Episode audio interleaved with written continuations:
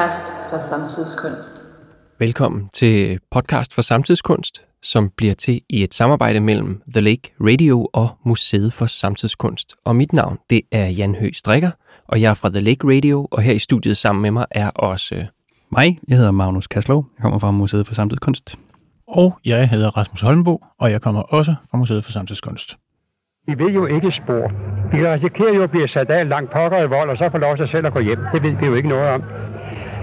Det er derfor, det er spændende. Vi ved jo ikke, hvad der foregår. Hvis vi vidste på forhånd, hvad der skulle ske, så var det ikke spændende. Det spændende er altså det uforudsigelige. Ja, og det er jo det, det hele går ud på. Ikke? Det vi hørte her, det var en deltager til eller i en performance af den danske kunstner Erik Andersen. Og tanken om, at det uforudsigelige, det er det, der er det spændende, det har været en rettesnor for det her projekt, som vi nu skal tale om. Det her det er en miniserie i podcast for samtidskunst, og det du lytter til nu, det er en intro, som kritter banen op og introducerer den her kunstner, Erik Andersen. Og grunden til, at vi skal tale om det, det er, at øh, I nede på museet har to mapper fyldt med papirer, som kommer fra Erik Andersen. Kan I ikke fortælle, hvordan I har arbejdet med de her mapper, og, og hvad de indeholder? Altså, da jeg startede nede på museet, så, øh, så lå de her to brune mapper, to papmapper, hvor der står skrevet Erik Andersen med tusch uden på den ene. De lå på øh, museets arkiv, og da jeg åbnede den, og da vi begyndte at kigge i dem, Rasmus, så... Mm. Altså, de er propfyldt med partiturer, med papirer af den ene og den anden slags, øh, instruktioner til performanceværker, udklippende... Fotokopier. Fotokopier af ting, ja. øh, artikler, som alt sammen relaterer sig til den kunstner, som vi snakker om i dag, som er Erik Andersen. Og det er en rådbutik, eller det er i hvert fald papirer, som er alle mulige forskellige arter. Mm. Noget af det er noget, der skal vises til folk, noget af det er behind the scenes, noget af det er øh, løsagt, der skulle bruges til mailart og til andre kunstværker. Så det er sådan en samling, som er ikke er helt homogen. Ja, der, der er også pressemeddelelser og personlige breve og den slags ting i Ja. det. Og, og grunden til, det er sådan en, øh, en guldgruppe af alle mulige mærkelige, eller ikke mærkelige, men alle mulige forskellige ting, det er, at det har været en privat samling. Det har været ting som... Ja, det har været ting, som William Louis Sørensen har indsamlet. På et eller andet tidspunkt har han sandsynligvis fået nogle mapper øh, af Erik med nogle ting i. Men han er så blevet ved med øh, helt op til 90'erne at putte ting i de her mapper. Og øh, William Louis Sørensen er kunstnerkollega til Erik. Han, øh, han afgik ved døden for ikke så forfærdeligt mange år siden, og da han gjorde det, der, øh, altså det er i den forbindelse, at mapperne er kommet i museets arkiv. Ja, og så kan man sige, at den første tanke, vi havde med de her papirer, var, at vi gerne ville kigge på dem øh, og tale om dem sammen med en masse mennesker. Fordi det var, som du siger, lidt en rodebutik, og det var svært at blive klog på, hvad det var. Og jeg havde også den der fornemmelse af, at øh, jeg vil gerne vise dem til folk. Altså, jeg vil gerne, øh, jeg vil, altså, vi vil gerne blive klogere på det. Gerne jamen, vise dem til folk, men også snakke med om, hvad er det her? Hvordan hænger det sammen med hinanden, og hvordan hænger det ikke sammen, og hvordan hænger det sammen med alt det andet, jeg ikke lavede? Meget af det var jo også tydeligvis noget, som havde karakter af noget, der skulle gøres af nogen, eller med nogen, eller for nogen. Øh, Så derfor så synes vi også, at den der almindelige tilgang, hvor man kan sige, at vi satte os ned og lavede kunsthistorikere og kiggede på det, den var måske lidt kedelig. Øh, Og vi ville hellere ligesom bringe det ud i et eller andet åbent forum, hvor vi kunne snakke med folk om det. Ja, for det, der er meget af det, der er, der er partitur og øh, instruktionsværker. Altså ting, der fordrer handling. Der er nogen, der skal gøre noget, og nogen, der skal skubbe rundt med nogle mennesker. Og så også at få lavet nogle radioudsendelser ud af det. Og øh, det her, det er det første afsnit. Det er sådan en lille introduktionsafsnit til en miniserie. Og udover den her introduktion, så byder serien på tre programmer. En portrætsamtale, hvor vi har været hjemme hos Erik og snakket med ham om hans værker.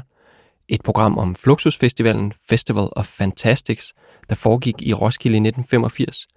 Og så et program om værket Opus 51, der er fra 1965. Og det program byder også på en helt ny version af værket, som er indspillet specielt til podcast for samtidskunst af gruppen, der hedder Union for Open Vocalism. Men på en eller anden måde, så vi startede det hele sådan lidt bagvendt, fordi vi har ikke rigtig introduceret, hvem Erik Andersen er. Og selvfølgelig skal vi ikke tage det sådan helt fra toppen kronologisk, men måske I kan sige en lille smule om, hvad han er for en kunstner, og hvilken tradition han kommer ud af.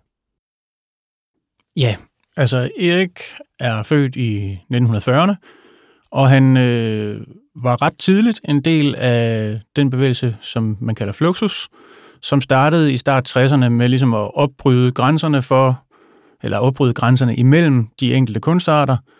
Øhm, tidligt kaldte han sig komponist, men øh, senere gik han vist helt bort fra overhovedet at kalde sig selv for kunstner. Ja, både øh, komponist og kunstner ville, ville hæmme den måde, man opfattede hans ting på, og også den måde, han selv ville opfatte sig selv på, tror jeg. Måske skal det også lige siges, at du siger, at han er født i 40'erne. Og det er måske også et meget godt clue, fordi øh, i forskellige interviews og i forskellige sammenhænge, der siger Erik noget forskelligt. Og, øh, og det er jo nok også rimelig centralt at få sagt, at Erik Andersen han er svær at forholde på, og også med vilje. Det er, øh, han laver både kunst, som øh, nedbryder nogle grænser og udfordrer i hvert fald, hvad samtiden i 60'erne og 70'erne og 80'erne mente var kunst, men også hvordan hans kunst bliver modtaget og museumsgjort, hvis man kan kalde det det. Ja, for det er jo ikke kun kunst eller ting, vi normalt associerer med kunst, som Erik han blander rundt på. Det er også alle mulige andre elementer. Det er byråkratiske strukturer, sociale rum og måder, vi interagerer på og er sammen på, og det kan foregå som en performance, decideret for et publikum, men det kan også bare foregå ude i byen, øh, eller hvor folk nu engang opholder sig. Det sociale og også det biografiske bliver et stof, man kan arbejde med som øh, kunstnerisk materiale. Ja, og da vi var ude og snakke med Erik, så fortalte han om, hvordan øh, i virkeligheden nogle gange, så vil han hellere arbejde med folk, der ikke var et dedikeret kunstpublikum, men måske i virkeligheden bare tage fat i tilfældige forbipasserende og gøre dem til en del af sine værker.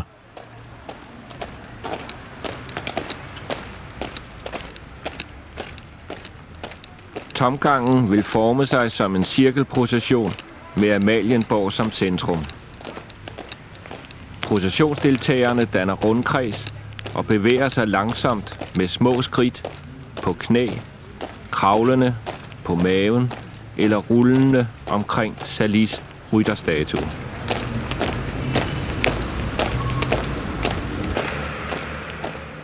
Rundkredsens afstand til rytterstatuen vil naturligvis afhænge af antallet af deltagere i processionen. I betragtning af miraklets størrelse den 29. august 1982 vil der allerede i år kunne forventes et betydeligt antal deltagere i tomgangen. Rundkredsen vil antageligt strække sig fra Nordbassinet i Københavns Frihavn over Refshaleøen og Prøvestenen på Amager, gennem Københavns Hovedbanegård og langs hovedstadens søer.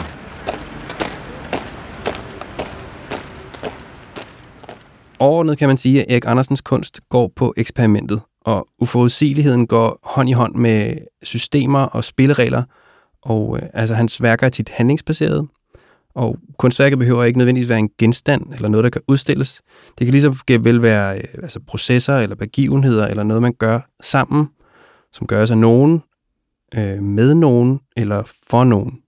Det handler om at skabe en situation, som åbner op for et socialt rum og et rum, hvor man kan opleve verden på andre måder, end man gør, når man triller rundt i sin dagligdag.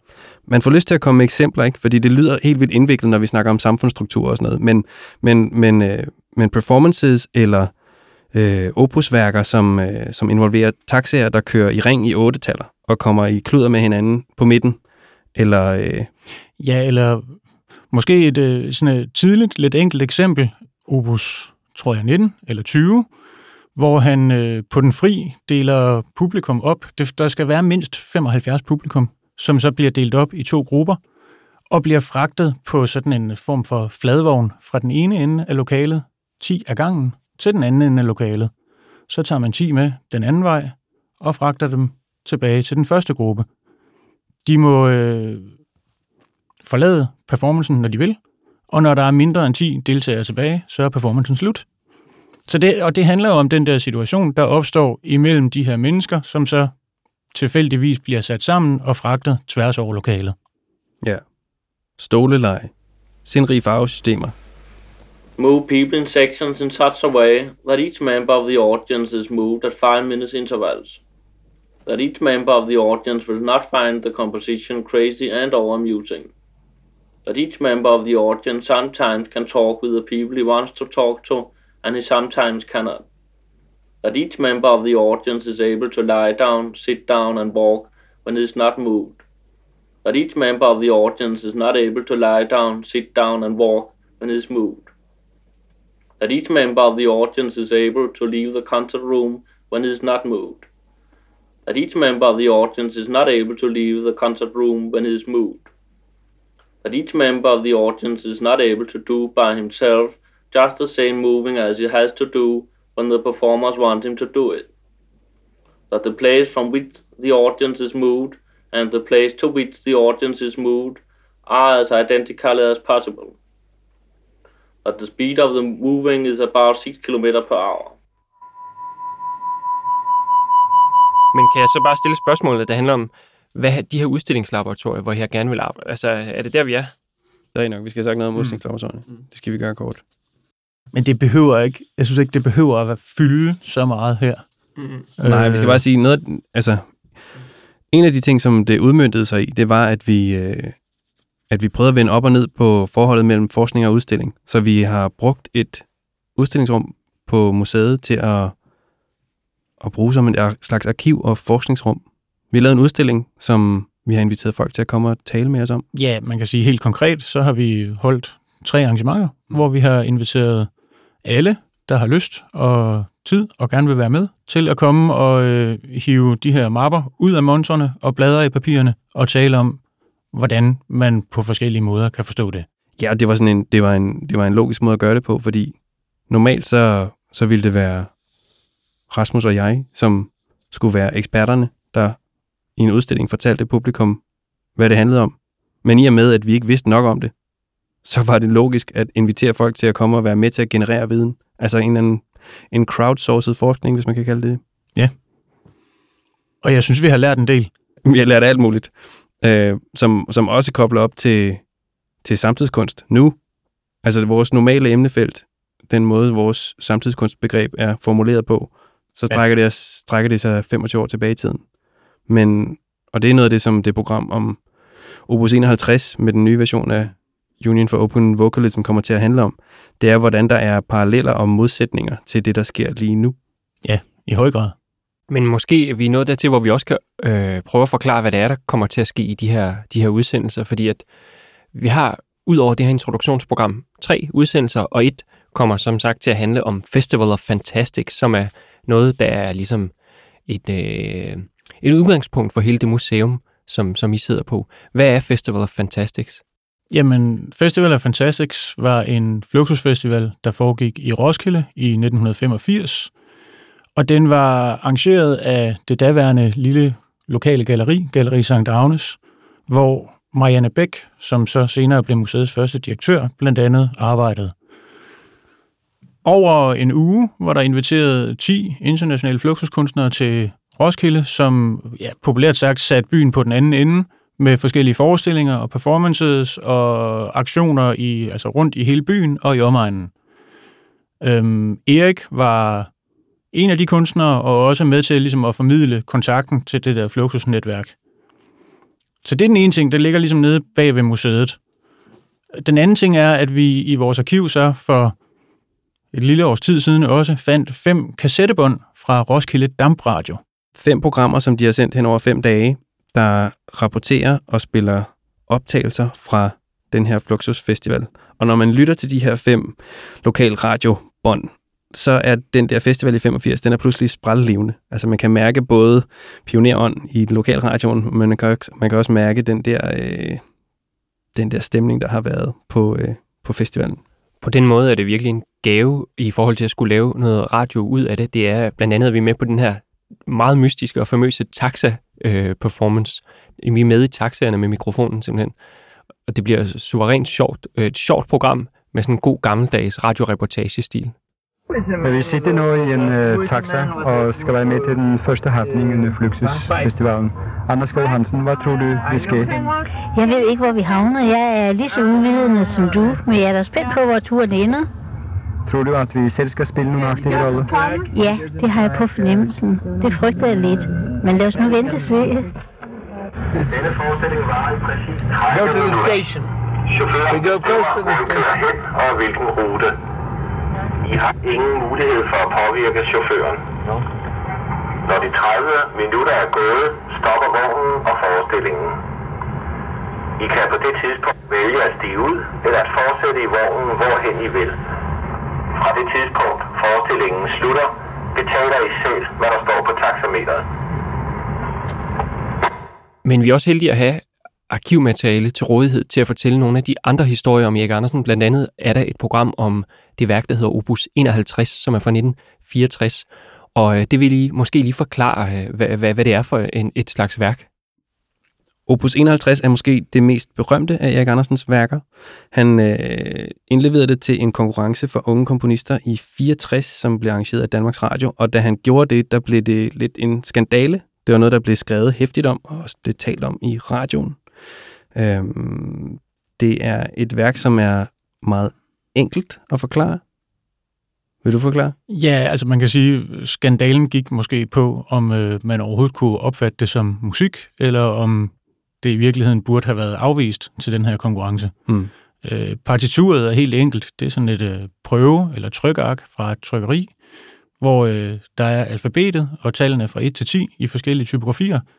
Og så en øh, instruktion eller en tekst, som Erik har skrevet med maskinskrift ovenpå, hvor der står, I have confidence in you. Og det, der skete sådan helt konkret, var, at han havde tre forskellige typografier, som blev givet til orkestret. Øh, hver stemme fik øh, deres typografi, og så var resten egentlig overladt til dem selv, bortset fra rammen for komponistkonkurrencen, som hed, at værket skulle vare imellem 5 og 10 minutter. Og, og det, der er fuldstændig fabelagtigt ved det der værk, udover det, det var provokunst, der også virkede, jeg er ikke engang sikker på, at det var ment som provokunst fra Eriks side, men det, det blev opfattet som sådan. Øh, det er dels, at der er indspilninger både fra 64 og også en senere fra 90'erne, ikke sandt? Jo. Og, øh, og øh, vi laver en ny indspilning, eller det vil sige Union for Open Vocalism laver en vokalversion af værket. Og noget af det, som jeg synes, der er så labert ved det værk, eller som er så fedt ved det værk, det er, at det er et værk, som kommer til at lyde sådan, som musikere synes, moderne musik skal lyde. Så det bliver, øh, det bliver også et tidsbillede.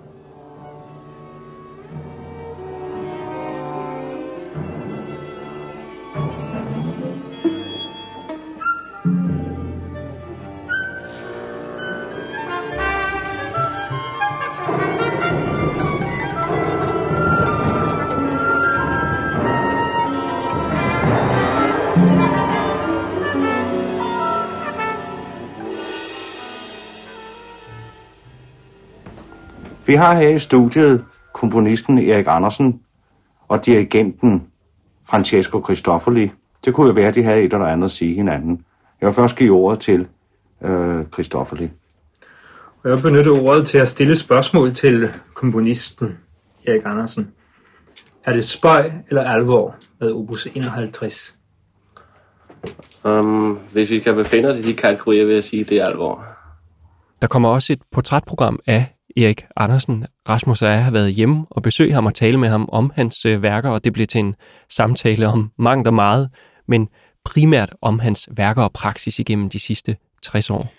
Ja, vi havde taget lidt med fra arkivet, som øh, vi bad Erik om at kigge på og fortælle os om, og måske forklare, hvad var. Øh, og det kommer der en fin udsendelse ud af, hvor vi blandt andet skal høre om Eriks forhold til publikum. Øh, vi skal høre om et mirakel, der skete på Amalienborg Slotsplads i 1982, og som siden er blevet fejret hvert år over hele verden. Og så skal vi også høre om, hvordan man laver en kunstig stjernekonstellation ude i rummet. Og som rosin i pølseenden kan man måske sige, at Erik på et tidspunkt i udsendelsen også fremmaner et regnvejr. Som en del af et, øh, et partitur, eller som en del af et af hans værker. Ja. Jeg tror noget af det, som jeg synes er rigtig suverænt ved at skulle arbejde med det her materiale, det er, at vi er super privilegeret at have en masse arkivmateriale, stammende blandt andet fra Danmarks Radio, og så også fra den her lokale radio i Roskilde, til rådighed til at skabe øh, de her øh, radioudsendelser, fordi at det giver en en fornemmelse af den tid, som de er skabt i, og den måde, man talte om værkerne på, på den tid. Øh, og det, det gør det lidt rarere nogle gange at få sådan en fornemmelse af, hvad er det for en kontekst, de, de har været i, i stedet for at vi kun kan sidde her og tale om det 50 år senere. Ja, dels er vi privilegeret i at have arkivmateriale, men vi er også privilegeret af dels at have Erik, der stadigvæk er til stede til at tale med os om det. Men fordi der er mange af værkerne, der også er performance-instruktioner og partiturer, så kan vi genopføre dem, og så er de nye igen, og siger også noget nyt i dag. Det er også tekster, som øh, på den måde først betyder noget, eller rigtig fungerer, når vi læser dem højt, eller udfører dem. Og så er der også nogle af teksterne, som snyder og lader som om, at de er instruktioner til handlinger, men i virkeligheden godt ved, at de bare er en tekst. Punkt 1. Kompositionens varighed defineres lige med x. Punkt 2. Et volumental vælges. Punkt 3. En mærke 1 båndoptagers optagermekanisme sættes i gang på en sådan måde, at publikum får indtryk af en afspilning. Punkt 4. Når en tilfældig lyd, hvis volumendefinition er identisk med, eller større end den under punkt 2 valgte bliver optaget, stoppes mærke 1 båndoptageren. Punkt 5. Den optagende båndlængde afspilles på mærke 1 båndoptageren, samtidig med at den anden mærke 2 båndoptagers optagermekanisme sættes i gang. Punkt 6a. Punkt 5 gentages, udelukker punkt 6b. Punkt 6b. Punkt 5 gentages med en ombytning af mærke 1 båndoptagerens og mærke 2 båndoptagerens roller, udelukker punkt 6a. Punkt 7a. Punkt 5 gentages, udelukker punkt 7b. Punkt 7b. Punkt 5 gentages, udelukker punkt 7a. Punkt 8a. Punkt 5 gentages, udelukker punkt 8b. Punkt 8b. Punkt 6b gentages, udelukker punkt 8a. Og så videre. Punkt 9. Dette punkt kan udlades. Hvis A-gruppen vælges, afspilles den af mærke 2 båndoptageren optagende båndlængde, når en halv x er nået. Og det er de her fire programmer, som udgør miniserien om Erik Andersen her i Podcast for Samtidskunst. Og Podcast for Samtidskunst er i øvrigt støttet af Det Obelske Familiefond og Politikenfonden, og serien her om Erik Andersen er også støttet af Veluxfonden. Jeg er Jan Høgh Strikker. Jeg er Magnus Kaslov. Og jeg er Rasmus Holmbo. Tak fordi du lyttede med.